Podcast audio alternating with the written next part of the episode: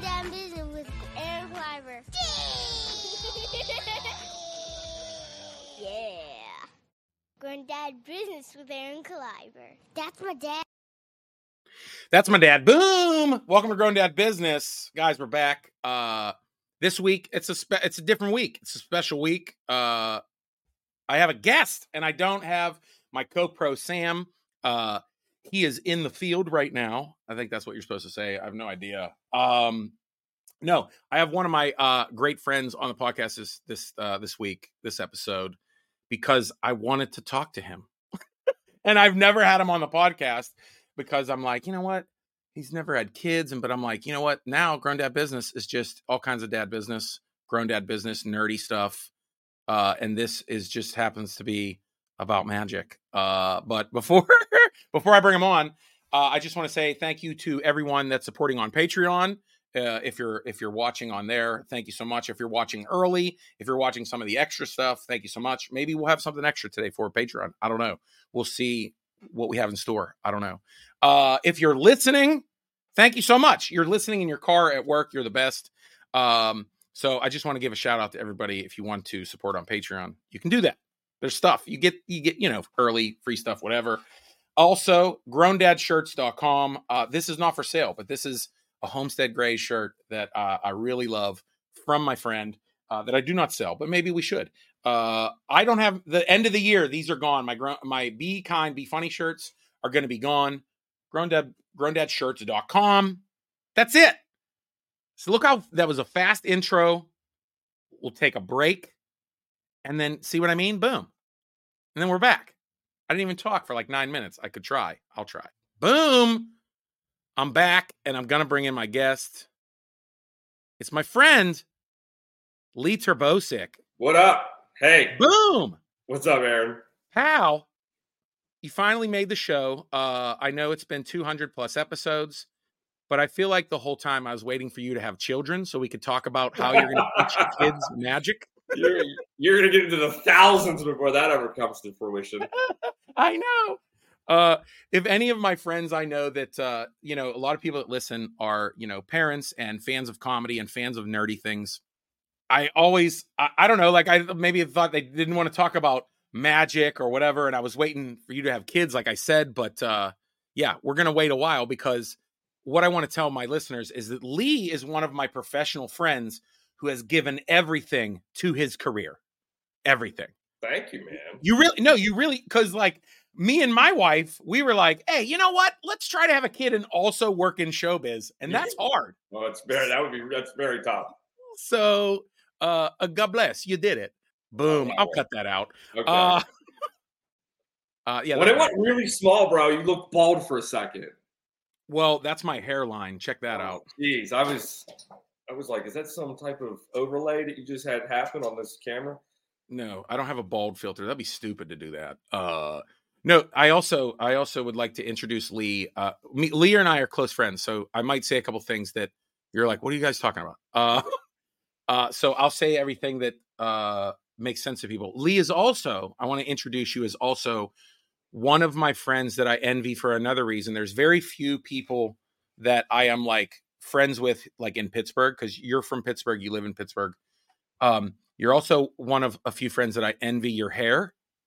Speaking of hair, so uh, so every time I see you, and if people know David Highfield from Pittsburgh Today Live, Oh, you're two of my friends that I always go, nice hair. It looks good. Okay, It looks hair, huh? Because we try for the same thing. I just don't Yeah. have the volume as you guys. Yeah. Right now, my hair is extremely long. It's much longer than it normally is on the sides and on the top because I have to wear my hair. I'm in character to play Harry Houdini. So Yes. I had to grow. So it took me three months to just grow my hair, not getting a cut, so that I could part it down the middle and then have it look pretty, you know, Houdini esque. Yeah, like a weird, greasy 1920s magician. That's it. That's what I'm going No. for. Uh, and it, okay, so I uh, correct me if I'm wrong. I'll introduce people because people do listen around the country. People listen to this in different countries. Um, there's a small percentage I think that's in like, like Luxembourg. I mean, I literally have a listener in Luxembourg, which is so weird. Okay. Um, Lee is an internationally known magician. You have performed all over the world. You have been on Discovery Channel. You've been on. I don't. Uh, History Uh, Channel, the America's History Channel. I've done quite a few. Penn, Penn and Teller. Uh, I, so many things. Um, you've performed everywhere, but one of the one of the like the nerdy things, like you said, is that your connection with Houdini and your love and expertise of Houdini is amazing. Like, you know, Lee is a kind of person that would text me from Vegas and is like, "I'm hanging out with Harry Houdini's uh, what is it? His Oh, so family." with his nephew. Yeah, it's his nephew. It's I'm like you're like best Houdini- friends with I'm literally in the Houdini family. Oh, dude, it, it's so it's like if if if anything, it qualifies as grown dad business because it if you like like history and nerdy history stuff, Houdini is so cool and mysterious, And like I- dude. And like I told I told uh I told you before we started, like people like when we talk about like when I talk about like creepy stuff or like history magicy stuff or like, and I'm like, this is this is Houdini nerdy stuff is great. Um, but no, you did in Pittsburgh in 2016, right? You did yeah, a 2016, November 6th. Yep. uh, you escaped from a straitjacket uh, above the city of Pittsburgh, like Houdini did 100 years prior. 100 Uh, so you- years to the minute at the same spot. Yeah, so shit like that. Yeah. You do shit like that. Um, so here, here's my here's my question. I know like people can see you live and all that. Like we'll we'll do that more later. Uh, but here, so here's the question. I know I've done shows with you. I've we've done uh, pr- probably hundred shows together over the Oh, last yeah, ten years, easy. fundraisers, Mhm. corporate stuff. And every time I say like, "Oh, I'm doing a show" or something like, "Oh, my buddy Lee's a magician," they're like, "What? You, there's a magician on your show?" Like what? And I will, and I know you you get it. I Oh, you get it. You are literally a magician for a living. And so in stand-up comedians, like I remember um well, someone listening, a comedian listening to this will know what I'm talking about. I was in the Boston Comedy Festival a long, long time ago, too way too early than I belonged. I remember this story. I And you probably know who it is. you're talking about. You probably know who it is. I think I did tell you this story. I think I do know who it is. We were in like the top like eight in the finals, and we were beat by a dude who did a magic trick. Right. And he did a and when I told you about it, you were like, oh man, like there's a lot of people that do that trick. Yeah, yeah. And yeah. I was like, what? it wasn't even original, if I recall. like funny comedian funny comedian has gone on to do very funny things but what um like every comedian in the back was like you mu- Mhm. you gotta be kidding me dude he was like is it baby oprah you know I know exactly the bit you're talking about. Yeah. it was like they put a picture of a black baby and it comes out oprah and you're like you yeah. whatever It- and we were just like all like dejected we are like we just Right. told jokes, but also that person had jokes. But so in like magic, you know, when people say like magician or like I've experienced the corniness of it, that Mhm. people that that stigma that you know you have about it. But I'm gonna be honest, I I'm glad that you're my close friend because I'm a dude. I tell everybody it's kind of fucking cool. Dude, it really is. It really is a super cool art. Um, it just has this lens that people view it through that they that's all they see. They kind of just see the top hat, the tails, and the, the doves, and that's all they think magic really is. When in actuality, magic is incredibly deep. Um, it uses psychology, it uses incredible dexterity, Yeah, uh, there's physical prowess that is needed to do, you know, the the stuff that's like, you know, escaping from straitjackets, hanging upside down. I mean, all these different things roll, get rolled into the the art of magic, but unfortunately, those those those tidbits are the things you got to go discover. Well, you like I know people will go look you up uh, if they don't know you from listening, and like you make it cool, Well, I try. and I you, try know, to make you cool. but you know you have to. You know. And like, and people are exposed now more. I guess would you say? Sorry, I jump around. Uh, I think people are. I would say like shows like AGT are kind of helping, right? Oh no, those shows like from the very beginning of when AGT even started, I saw that it was going to have a, a major change on magic and magicians' lives. Um, and and then there's been so many shows that have come since then. You know, with the, the Fool Us, with the Penn and Tellers, and You know, and Copperfield has been off the air. He hasn't really done a special in like 15 years. But we've had other guys. I mean, there's David Blaine. There's Right. um, there's been quite a few. And, you know, and, and speaking of like a co- comedian magician, guys like my buddy Justin Willman, who Oh, yeah. who has I'm a show for him. on, who has a fantastic show on Netflix, Magic for Yeah. Humans. Uh, and then and then guys like me who are more about the art or the his, histor- historical Yeah. significance of magic. And then for me to do Houdini 100, that stunt kind of took me in a completely different realm of magic. I that I never thought I would be in, but I ended Right. up getting into like with Discovery Channel and going on, you know, crazy trips around the world to try to find secrets about Harry Houdini. I I love that. I I remember like because you know if people don't know like Lee and I are kind of you know we're creative friends. We we throw each other ideas and just talk through all kinds of things and and so I I know that I was excited for you when you really started leaning into because dude I I remember you not we were friends. But I remember when you were a magician at Pizza Hut around the area. oh Bro, boy. like- yeah, I mean- well, that was a long time ago. Okay, we'll talk about that. That's a whole other Yeah, subject that people want to talk about probably. But Oh. no, what I meant to say was that creatively, I think that when you started making that move into like you're the Houdini guy. yeah. I kind of Like, ended up in, in You didn't and you didn't do that It- it, it, it's not like I want to I'm I'm compliment you in a way like you weren't like, you know, oh, I'm grabbing onto this or I'm, you know, Yeah. you over knowing you since we were young chaps Yep. your love for Houdini and the history of Houdini, it's almost like you've uh what do people say now? Manifested. It's like it like almost like you getting to be friends with, you know, George Hardeen and Mhm. like uh and you just like getting to know more and more of the history and you uh you know having the idea to develop that the show, you know, in Pittsburgh a hundred years later.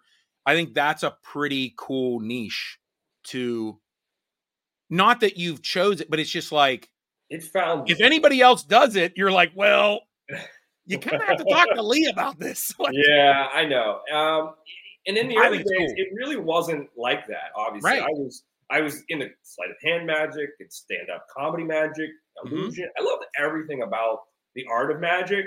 And I obviously every magician gets kind of introduced to Harry Houdini at some point, right? Whether it's the very beginning or you start learning about some of his shenanigans when you're coming up in the in the career. Um, and and that happened for me. I was a, I was a young kid doing magic at a Pizza Hut. I remember, you know, my English teacher in like eighth grade had assigned me uh, a book report on Harry Houdini, and because I was doing magic tricks in the in the cafeteria and stuff, so she was like, Mhm. "Well, this this would be great for you."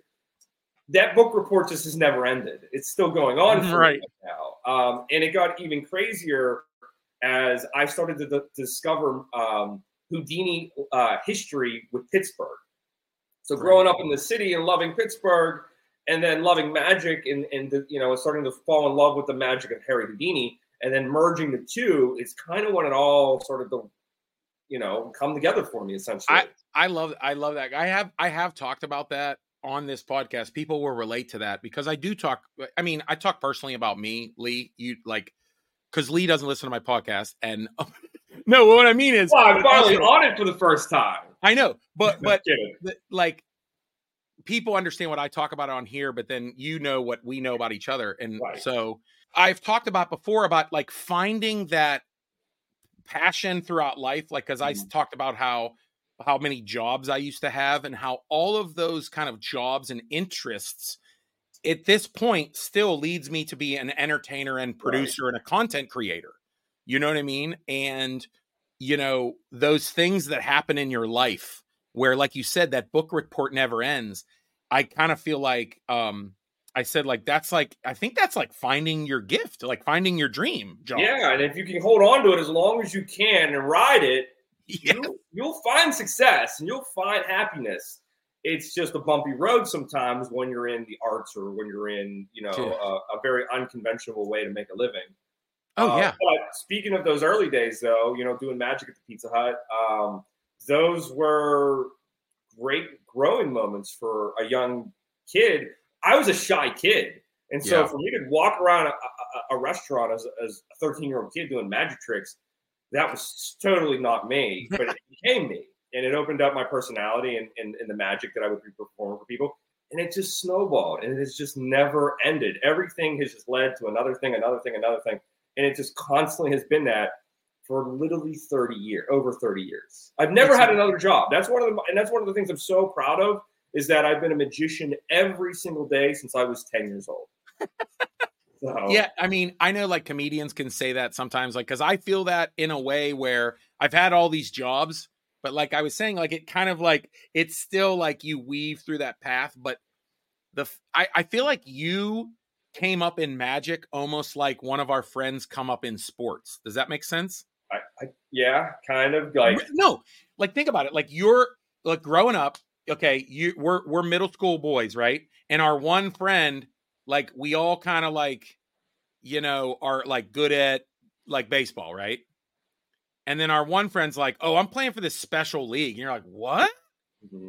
And then their friends like i don't go to this school anymore i go to a prep school you're like what and then that's your friend you're like i pitch for the colorado rockies now you're like what yeah oh I, yeah yeah. Because it's like one of those things that you've done since you were a kid. That's like mm-hmm. it's that kid that you're like, yeah, they're a quarterback now. Like, of course they are. Like that's all they've ever done. That's like, all they've ever done. Right. It is it, or it's like, you know, the kid who's like, you know, the kids who are just like, yeah, they do dance.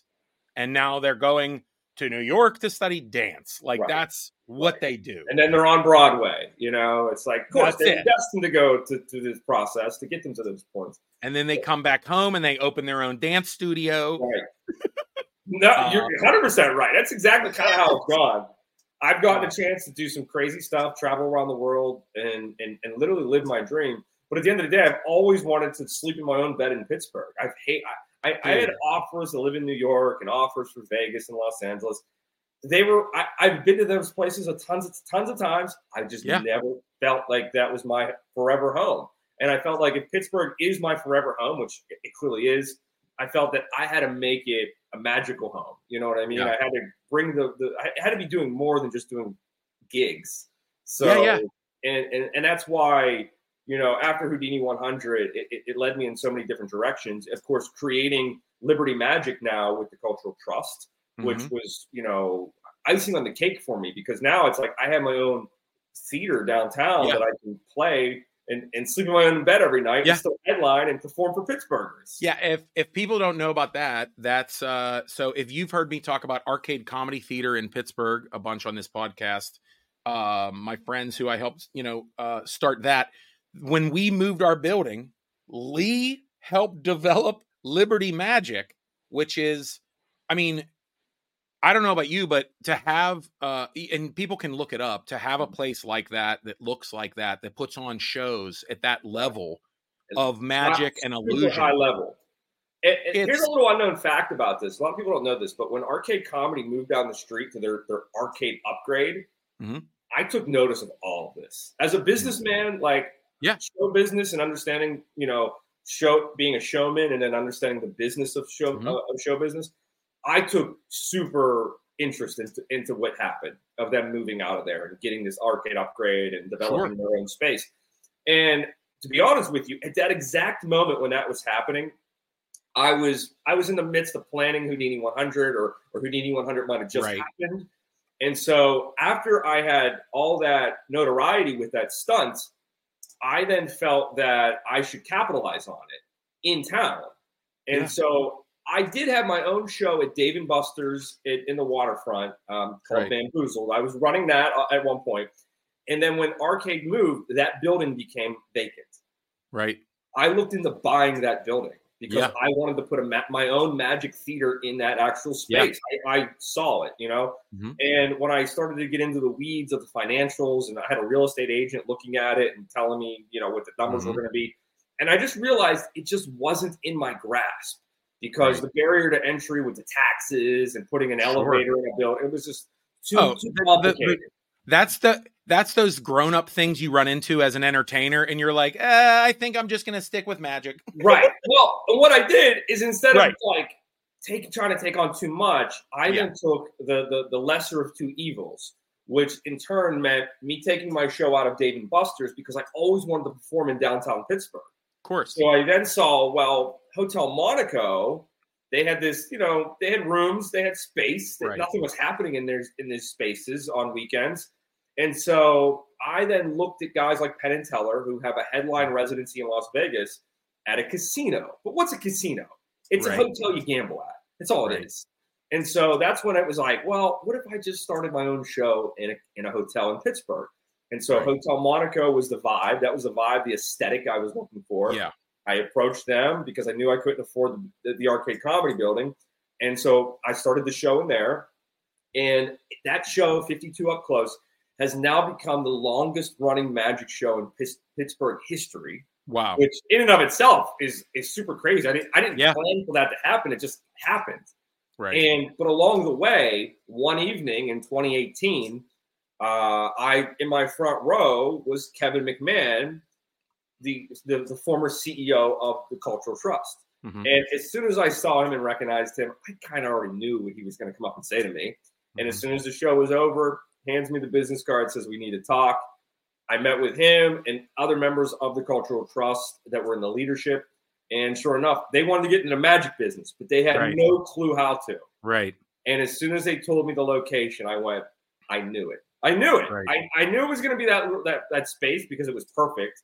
And, and away we went on creating Liberty Magic. And in the opening year, as well as I was filming Houdini's Last Secrets around the country, Mhm. I was also creating and then headlining Liberty Magic with my second magic show in plain sight because I couldn't transport 52 up close out of the hotel. It had to stay there Right. because at the same time, as much as I wanted to do Liberty Magic, I wasn't sure of the cultural trust commitment because I'm married to the game. Sure, yeah. You know that. You're you too, Yeah. man. You're, we're both married to the game.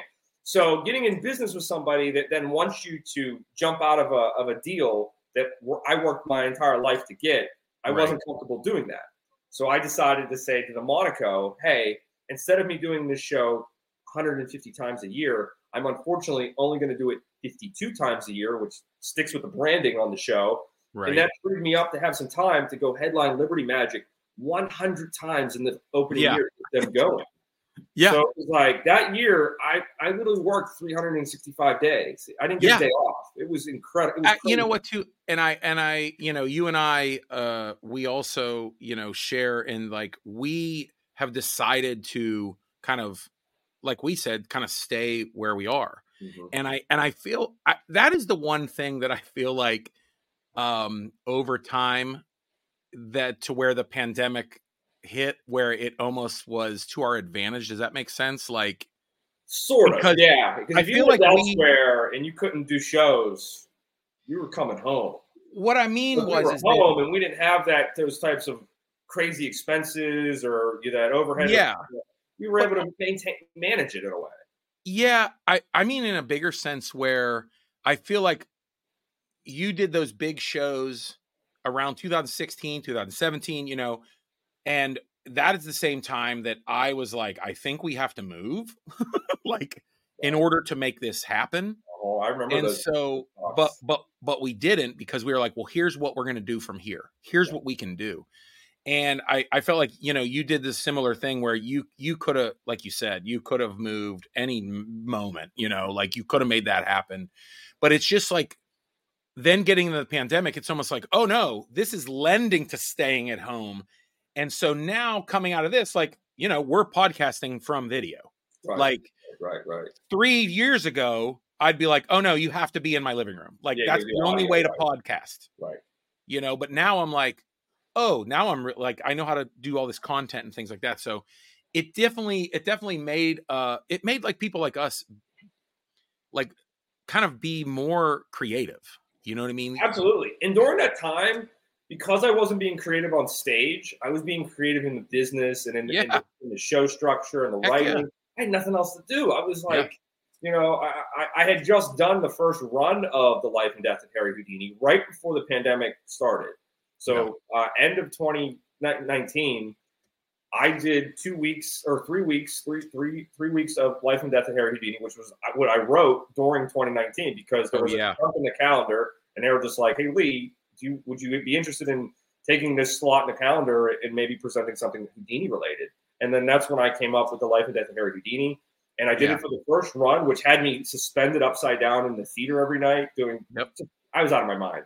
But when that sh- when we went into the pandemic, I then had all this time to literally go through my eat all of my shows and Right. pick it apart, put it back together, find new stuff, new stories, and then Right. as we came out of the pandemic, I then had a chance to you know showcase this again and bring bring all these shows back. Right. Yeah, I uh it just it just you want to like I've talked about this over the podcast. I even took time off of the podcast, people know. And so but you you want you you want to it's hard to like look at it and not like be complain or like you had to change Mhm. but really you look at, at the the other end of things and how you're evolving and the things that you've learned and changed and when we're challenged creatively that's why like i love seeing everything you know you're one of my few friends that one of my creative friends where i'm like yeah dude what are we doing next like you know we get excited for each other so oh, absolutely.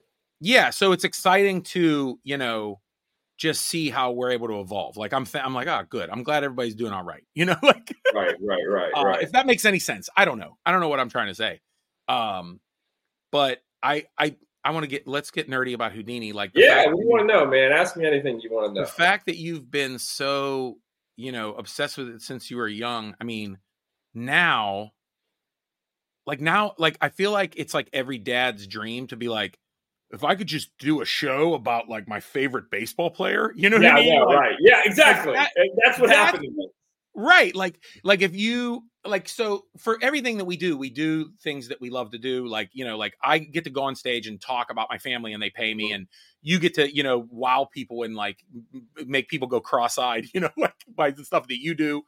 And so no that's exactly what it's like. It's like you getting paid to just say like hey just come give talks about your favorite person but then you get to almost uh channel them you know Well, you get to like about being an actor and, and being an entertainer is that I got put into this little shoebox of where I get to be the greatest hair, the greatest magician of all time, and I get to play him on stage and tell my interpretation of what Yeah. it would be like to have a party in his living room. I mean, Yeah. I dreamt all these things up.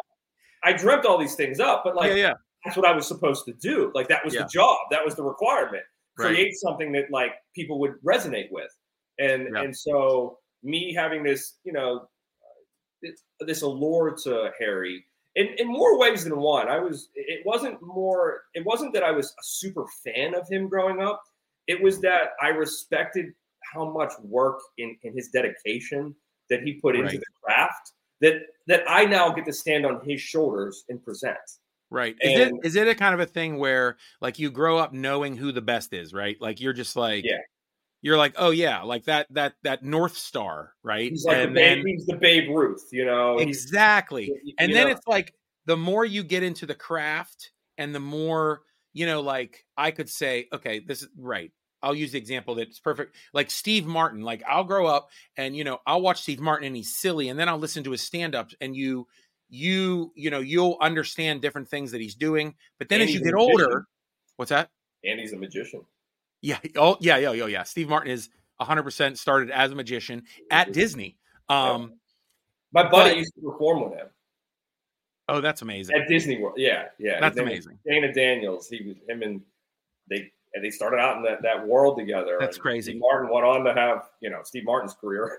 But see, but see, you and I wouldn't know and appreciate that about Steve Martin until we move like until we evolve kind of knowing and studying that creative art, you know, like yeah. so now you look at I look at Steve Martin I go, of course he did magic. Mhm. like his you see his little mannerisms and his little Mhm. things and his everything is calculated and you know you're like oh, that, you know and but you appreciate that later and so you know being able to you know reach at a point where you now you're like let me tell you all about houdini and all these ins and outs and like Right.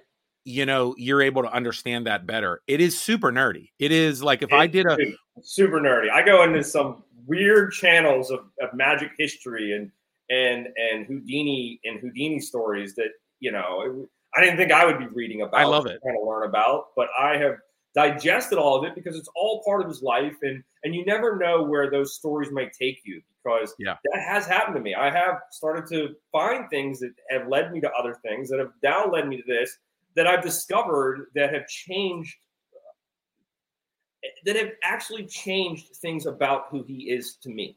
Oh, for sense. sure. Yeah, yeah, So yeah. I uh, mean, the, one I can dis- and the one I can tell you about actually is I didn't know. Uh, I understood that Harry was a collector Hmm. of like books and and posters, but what I didn't understand is how big of a collector he was of art. He was, Oh. a, he was a big time collector of art and antiquities and, and magic secrets. He preserved a lot of these things in his career and in his home. He turned his whole house into a museum. And to I be really honest with you, that's kind of what has happened to me. and I can see that's what's happening to you too. Yeah, So- no, I well, isn't it funny? I always, I actually, I feel like every like three or four episodes of my podcast, I mentioned that I'm sitting in a room covered with art and film Right. and music and mm-hmm. design. And Yeah. my favorite things, it's just like it's well, it's surrounding your for us, right? It helps. Yeah, no, I I completely and I know what you're talking about just because we're closer friends and I've seen the photos of like uh Houdini's like house and things and all the that you've showed me and the things that you've collected and I've seen what you've collected which we could talk about that in a second. Uh but like I feel like it's like you continually want things to inspire you. It's really Yes. just it's almost like it has a little bit of I think you and I believe that when someone who is talented now and anyone listening I'm turning around looking at my room like when someone makes a Mondo poster behind me, right? And they only sell 120 of them or 200 of them.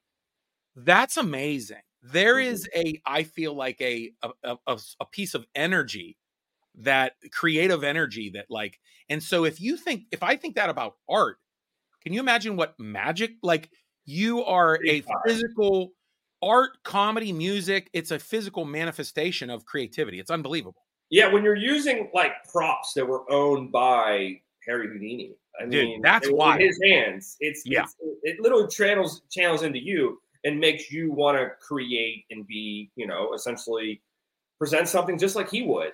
And in terms of the art thing, like I had been very lucky to um, acquire a couple of his artifacts that I have hair in my that I keep in my home, and one of them is a piece of art that he Yeah. that he had in his house.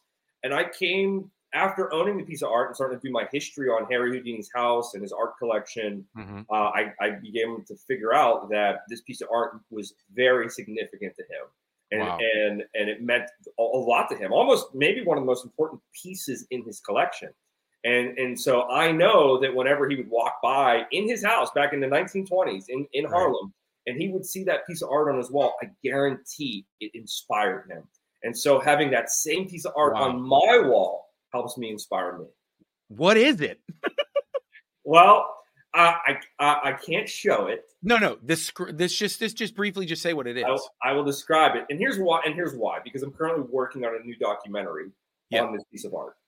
I'm going to be filming the second half of it next year, and it'll be coming out at a later date. But the Mhm. piece of art, it's a little, it's it's about this big. It's a little etching. It's in a it's in a uh, a little wooden frame. It's very fragile. Uh, the etching is from 1860, so it was it was b- printed before Harry Houdini's birth in uh, in Right. 1876. So it's an antique that he- it's an antique that he acquired. He liked. Right. So it was an antique, antique, yeah, antique that he acquired around Right. 1900, um, and it hung in his house at 278 in, in his in one of his rooms. And what it is, it's an etching of Moses turning the staff into a serpent in front of uh, the, the Pharaoh. So Yes. it's a, it's technically a scene from Genesis, right? Oh, from yeah. Now Harry Houdini, a Jewish man and and very devout in his religion, uh, but also a magician. And Yeah. if you think about what he's looking at, it's literally his his his religion and his craft Yes, in one image. And, and that type of thing you just don't find together. that it gives me chills. It's Right. an incredible piece. And Yes. so what I plan on doing with it, and what's part, going to be part of this documentary, is I'm researching the hell out of it and trying to find Mm. everything I can, all the nuances and the tidbits about it. Um, and I'm what I'm planning Mm. on doing is with my buddy George Hardeen, a Houdini. Yeah. Uh, he's going to be accompanying me on a little trip, uh, and that we're going to take this piece of art owned by Harry Houdini, and we're going to take it home. and it's going to go back to the house, and it's going to go back to the wall. Um, Wow. So that'll be that'll be the, the main gist of it, and, and you're going to Yeah. see through through the storytelling how how that comes about Yeah. and where the the piece of art you'll get to see the piece of art and where it'll end up at for its final spot where I'm going to keep it for a while for a period of time. Um, but that's all being rolled into next year. Um, Yeah. That's just one of the things that I'm I'm currently working on. I love it. That's- that- it's such super nerdy dad stuff. I love it. I don't mean to. I don't mean. Hey, look, ladies and moms are a lot of love nerdy magic stuff too. I just think it's so. It's such cool history stuff. Uh, and Lee has something else. I will show you something really cool. This is Okay, something I'm I in. can show you. Okay, I'm in. So when you come to see the life and death of Harry Houdini, one of the things that will be on your on your chair will be a letter with Harry Houdini's autograph on it, and it'll be on Yeah. a, a piece of his letterhead. Now, it, what, now what people are taking home with them obviously isn't a real piece of their letterhead. It's something I created, Right. uh, but this is the real piece of the letterhead. So I have it wow. framed here, and, and so you can see his his image right there, and, and his signature's right there, and then his address is also at the bottom. So I took the real version are. of of the letterhead, Wow. and I scanned it in to get it exactly correct, and then I I replicated it. And so when you come to the show, so essentially when you're coming to see the life and death of Harry Houdini at Liberty Magic, the show that I just dreamt up, through my research, I was able to figure out the final night that Harry was ever in his actual living room. Okay, because right when he passes away, he dies on October 31st, 1926, from Yeah. appendicitis. Right. But his lineage of how he did when he was doing shows, obviously, he was in the newspapers all the time. Anytime he was in a city, he was in the press. And so, through us histor- Houdini historians, Yeah. I was able to go through meticulously and figure out the exact moments where he was literally in the final month of his life. Wow. And and and through those moments, in his, he, he had just started his 1926 slash 1927 world tour Yeah. and but he was still in the East Coast. He was uh, in so on October seventh, he was in Connecticut. Uh, the next day, he has something going on, and he ends up coming back to New York City, his home, on October 9th. Now, the Mm. strange thing about this is that he normally would travel with his wife Bess, hmm and uh, in this, and the reason why we were able to figure this out is because Bess, she ends up getting a, a stomach ache in uh, Connecticut. And so she doesn't travel home with him. And instead, she stays with his crew and they go on to Albany, New York, where he performs on the 11th in Albany, New York. Now, the reason why we know all these significant Okay. details is because in Albany, New York, when he was performing the upside down uh, water torture cell escape, he fractures his ankle. Okay, so that's documented. Oh, on right. On, on that day, I remember- in- yeah, I remember Albany, he fractured his ankle. The day before the on the on the uh, eighth, he's in Connecticut. So that only leaves a 48 hour window of when we knew he traveled back to New York City. So he came back on October 9th. That was his final night ever in his living room because he leaves the next morning to go on to meet with Bess Right. and travel to Albany. And then and then and then 21 days later, he'd be dead. Yeah. So and, and it, it started a series of events that were that all kind of complicated his life that obviously were Right. the ramifications of, of how kind of how he died. Um, so I was able to pinpoint the exact night he was in his house. So what I wanted to do is I wanted to throw a, a fictitious going away party. And as Yeah. the audience, that's what you're coming in to be a part of. So when you're sitting in the room, you're literally Yeah. sitting in Harry Houdini's living room at 278 West 113th Street in Harlem. And, And then so you're you're wrapped and you get taken back in time and you get to be part of this interesting party. And so what I did Yeah. is obviously this was a part of it, and then uh, there's a lot of really cool magic throughout the show. It's all historically accurate. Everything, all the magic that I'm doing in the show is all magic he did in the exact same in kind of the same way he did it. I mean, down to the minutest detail. Um, I love and it. Then, and then after the show's over, because I, I have you know quite a few artifacts from his Yeah. life, I have them set up in the VIP section so the people that have VIP tickets after the show, you then get kind of a, a show and tell. So Yeah. come up That and it, it, it gets even more bad. Like it gets even nerdier and better. nerdier and nerdier. Yes, The best. and that's what I love. So No, I uh I can't wait to come see it. Uh I have not seen it yet. Uh it's I cannot wait. Uh Yeah, dude. Uh, no, and obviously if anybody is in the Pittsburgh area, they can come see you at Liberty Magic. They can see you all over the country whenever you're around. Uh, you have so much stuff online. Um, but no, this is fun, man. I uh, yeah, I'm glad I found an excuse to talk about it. Yeah, man, I'm glad to be a part of it. Yeah. Uh, I know. And then and then Lee and I are going to go talk more for another 30 minutes of everything we wanted to talk about not on the air. Um, no. Uh, so dude, thanks a lot. I just yeah, my you know, pleasure, man. Great, great um, chatting with you. Great talking about Harry. dude it's such a it's such a nerdy thing and it's uh you know i guess once you started adding history it started becoming grown up business It is. It It's is like- really. It is a grown dad business. It- this it- is this is like this is you are I will say you are reaching an age we are reaching those that age where we have to get into nerdy history stuff and mine is i guess you know world war ii tanks and aliens and yours is harry houdini I was know? there. Just- You know what though? I was also a World War II kid too. I loved learning about World War II. My grandfather served. He was a Marine. He was in Iwo Jima. Yeah uh, fought in World War II. I mean, I remember Well, as you know, kid, like we him just, like- me these war stories. we scared get the hell out of me. it's just it's just like you know we we reach that age where it's like i guess i don't know do you start appreciating history what is it like you do. is I think you do. I think you get to a certain point in your life where you look back on where we've come as a society and as a nation and as, we're you know, humans as humans. you know, I like, mean, i guess after wow. you live you live like 40 plus years you're like whoa there are other humans that have done this they were pretty cool at it yeah, and, and they did it with way less than what we have at Yeah, our yeah, yeah, yeah. today. That's why I look back on what Harry did in his career, and it is very amazing because he didn't have the internet, he didn't have you know TikTok, he didn't Yeah. have YouTube.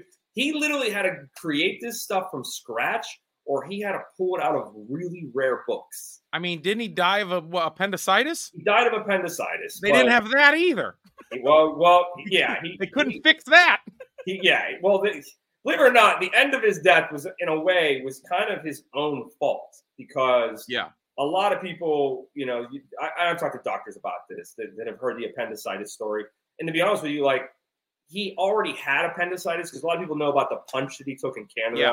And- yeah and- what's the real what's the story he had appendicitis but then he got punched He got punched. Okay. Well, the reason why the punch is even in in significance and why people talk about it today Mhm. was because after he passed away and his wife Bess, she liquidated his estate. You know, set all the magic and all this stuff, sold the house, but they also did one other thing: the insurance policy on his life Mhm. was obviously kicked in because they they wanted to say that he died doing his his job when Right. appendicitis isn't part of the job. Right.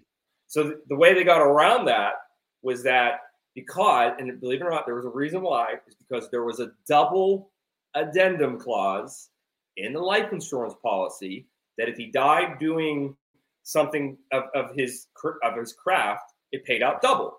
Well appendicitis has nothing to do with his craft so the way they, they made it be a part of it was they went back through through, the, through that last month of his life and looked at all the, the stuff that had happened to him and then in in Oc- in uh, right before he you know gets into trouble, he's in Canada doing something called a debunking, where he's revealing how spiritualism works. He's Right. showing you know the, the secrets essentially. He's like the masked magician back then, but for for people not to be conned because people Yeah. were being conned by talking to mediums and stuff. Yeah, he he was he was he was a debunker of like what right like mediums and like people that said they could talk to people's dead Right. relatives He- and yeah, he was like knock he that off. he he he took it as he didn't mind if it was prevent, presented as theatrical, but the Right. minute you're starting to charge people and give them false hope and let them Right. think that they're talking to their dead relative when in actuality they're not, he hated that. He hated people being scammed. He cared about Americans. Right. And, and at that moment in time, when he's in Canada, a guy by the name of James Gordon Whitehead, interesting name, but um, came back into his dressing room. And at the time, Harry would let strong men, like world champion, Yeah, boxers, He would let them punch him in the stomach, but it was always for a photo op, right? It, and this guy, he took it kind of more seriously, like, "Oh, I'm going to punch you in the stomach. Let me let me hit you." And so he came back into his dressing room, talked to him for a moment, said, Can I punch you in the stomach? Harry says yes. Before Harry could stand up and flex his abs, this guy belts him in the stomach a couple times, right? right. Well, that moment got kind of orchestrated for the insurance policy. Sure, sure. And so that is how it got attached to the story. Because I've talked to doctors, they said he definitely had appendicitis at this moment. There's no way a punch to the stomach triggered appendicitis. Right, right, and there's right. no way that having appendicitis and getting punched in the stomach would then cause you to instantly rupture your, you know, it, it doesn't love it. like that. It doesn't So- work. So So- Houdini's last trick, insurance fraud. insurance fraud. It, Yeah, it wasn't his last trick. It was his wife's. Really, he didn't really Yeah. have anything to do with it, but His wife's last trick, insurance fraud. doubled the money on, on the it. payout of the insurance, and that's kind of how it all kind of stems. I together. think they deserved it. they did, but you, I mean, he was already the richest magician in the world, one of the richest Yeah. entertainer in the world. Um, and what's super cool about uh, at that moment, he passes on his wife. She liquidates his entire collection, and it goes out all over the world, right? Well, uh, since then, guys like me and other Houdini historians have tried endlessly to get these things back, you know, into the right hands. And Right. the one person that has done the most has been David Copperfield. And Mm. he has a secret warehouse in the Las Vegas desert where a majority of these things are, are Amazing. and and of course, me being uh, a Houdini fan and of course a fan of David Copperfield, um, I I took my buddy George Hardeen to meet David Copperfield after we finished filming Houdini's Last Secrets in 2019. We went to Vegas, I and then because I knew that if I introduced David Copperfield to a, a, relative of Harry Houdini, Yeah. I knew magic would happen, and and so that's what happened. I, I watched David Copperfield literally become a kid. He was, you know, he was instantly like, "Oh my God, you're, he's in the presence of magic royalty." Yeah. And so he then invited myself and George into an incredible experience of going into his museum and seeing all this stuff for real. And I remember you telling me about it, and I'm stuff, man. Yeah, it was I, level. still envious. It's amazing. Yeah. So that's and that's how and, and so all of that information I then took and and and put it into the, the the life and death of Harry Houdini, which is on stage now through December third at Liberty Magic. I love it, dude. That's uh it and that I will say that is if you I don't know what to call it, but like the nerdiest like dad moment of your life is probably uh hanging out in Copperfield's private collection. That's Walking the halls of that museum with him in a Houdini and myself is like I don't get. Like, I, I'm not. Yeah. Why am I part of this equation right now? But I'm the glue that So brought it all together. But it wouldn't happen if I didn't dream it up, you know. And that, that Yeah. was the plan. So it's ridiculous. it's it's it's one of those next level things that I'll always remember and look back on with a lot of great memories. So Dude, that's wild. Uh well everyone can look you up. They they they know how to type in your name. They yeah, see it. Uh bro, I love you, man. Thank you. Uh thank you. Great seeing you. Great talking with you. Thanks for having me. Hey, uh, I'm gonna. Uh, do you think that? Uh, do you have something that you could do on camera real quick for Patreon listeners, Yeah, oh yeah, no problem. watchers? Yeah, I could do it. All right, my friends. We're gonna go over to Patreon, and uh. Lee's gonna do a trick for some your select friends. fast. Yeah, This is the best. Uh, right. you're the best, dude. Thanks. Thanks, Peace, buddy. y'all. I'm gonna. I'm gonna outro the show, Lee. That's All what right, I do. do. It, do it. I'm going to outro the show. You guys are the best. Uh, I usually, uh, I, you know what? Let's go out uh, playing Kid Mental. Boom. Uh, boom. We'll be right back uh, on Patreon. Be